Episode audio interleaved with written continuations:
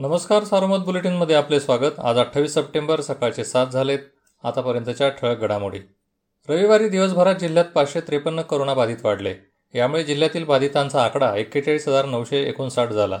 उपचार सुरू असणाऱ्या सक्रिय रुग्णांची संख्या चार हजार सहाशे आहे. जिल्ह्यात आतापर्यंत सहाशे चौऱ्याऐंशी करोना बळी गेले. यात रविवारच्या पाच जणांचा समावेश आहे.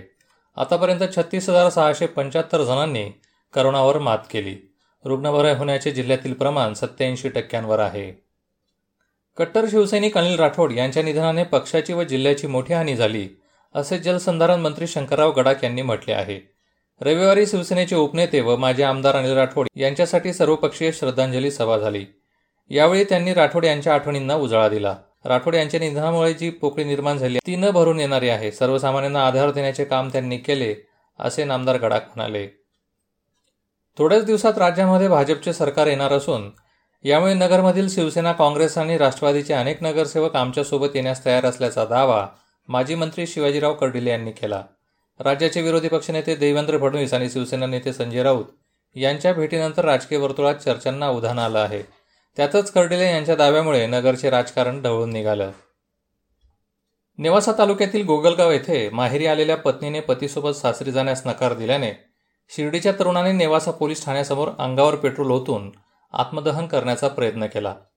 या तरुणावर आत्महत्येचा प्रयत्न केल्याचा गुन्हा दाखल करण्यात आला.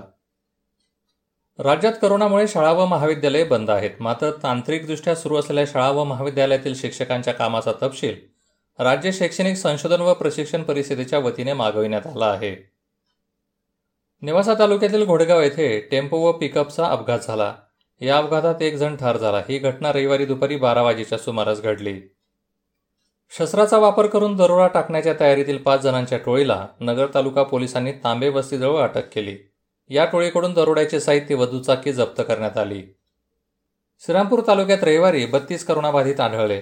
यामुळे तालुक्यातील करोनाबाधितांचा आकडा दोन हजार एकशे तेवीसवर जाऊन पोहोचला. बासष्ट जणांनी करोनावर मात केल्याने त्यांना घरी सोडण्यात आले.